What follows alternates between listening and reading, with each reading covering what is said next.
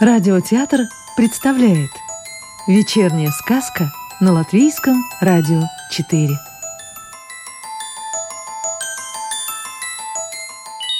Сегодня слушаем волшебную историю писателя Владимира Астапчика.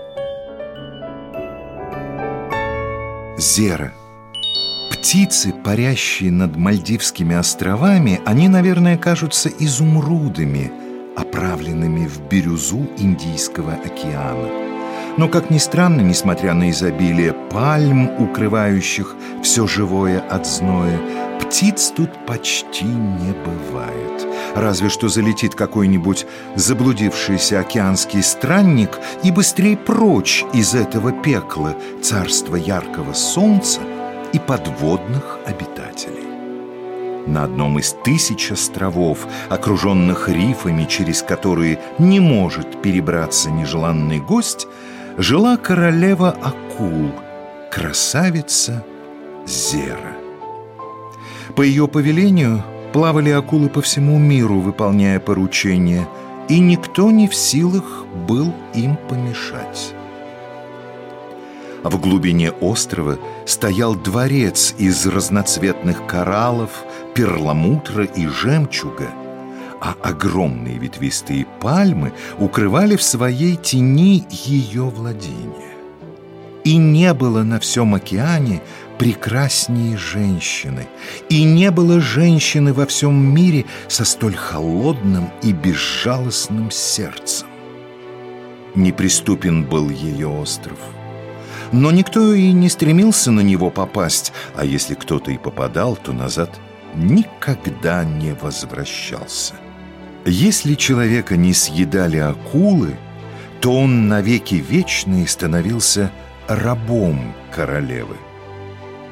Однажды во время страшной бури, когда в океане погибло множество кораблей, на берег выбросило молодого моряка. Королевские слуги приволокли его и в ожидании приказа бросили перед входом во дворец. Они не знали, как поступить, то ли отдать его на съедение акулам, то ли отправить на подневольные работы. Королева долго не могла принять решение. Уж очень красив был этот моряк.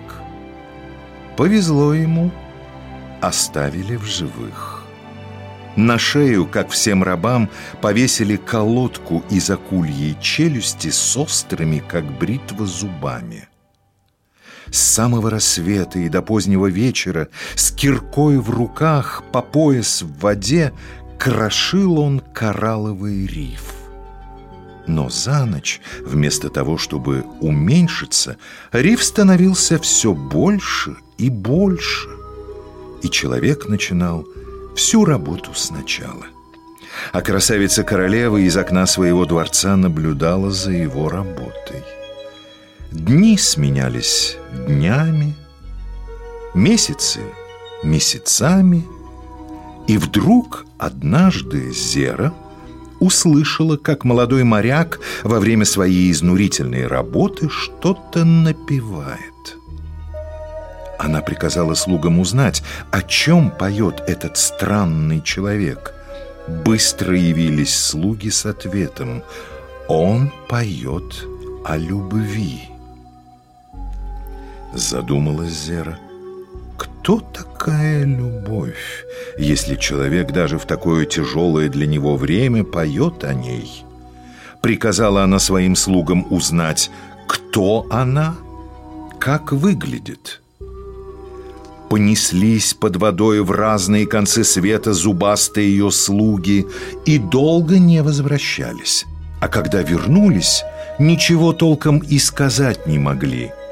Как она выглядит, эта любовь? Все люди на земле о ней говорят, а показать ее никто не смог. Загадочно улыбаются, и все. Тогда приказала королева привести к ней молодого моряка.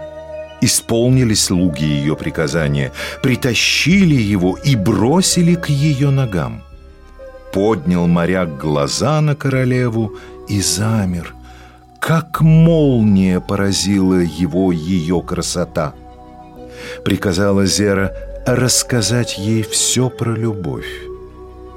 Задумался моряк, не зная, что ответить, а потом сказал: «Любовь можно искать по всему свету и не найти. А наступит время, она сама придет». Удивилась королева ответу и велела слугам оставить его во дворце, чтобы побольше у него выведать про эту самую любовь. Целыми вечерами рассказывал молодой моряк о земной жизни. Слушала его внимательно неприступная королева и многому удивлялась. Так и продолжалась эта история. Целыми днями он разбивал коралловый риф, а по вечерам беседовал с королевой. Прошло несколько месяцев, а моряк о любви так ничего и не рассказал. Но заметила королева, как странно смотрит на нее этот человек голубыми, как небо, глазами, и от его взгляда ей становилось не по себе. И спросила его королева: «А если я отпущу тебя, может, тогда ты найдешь эту любовь?» Юноша посмотрел на нее своим странным взглядом и ответил: «Может, найду». На следующий день утром на огромной китовой акуле отправила его королева туда, где живут люди, а сама осталась ждать любовь. Когда наступил вечер, загрустила Зера, заныло ее сердце, и непонятно от чего потекла по щеке слеза.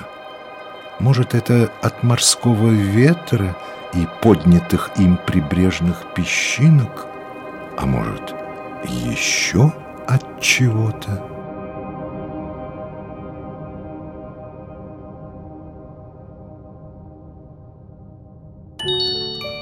Сказку читал актер Юрий Кушпелло. Доброго вечера и до новой встречи в понедельник.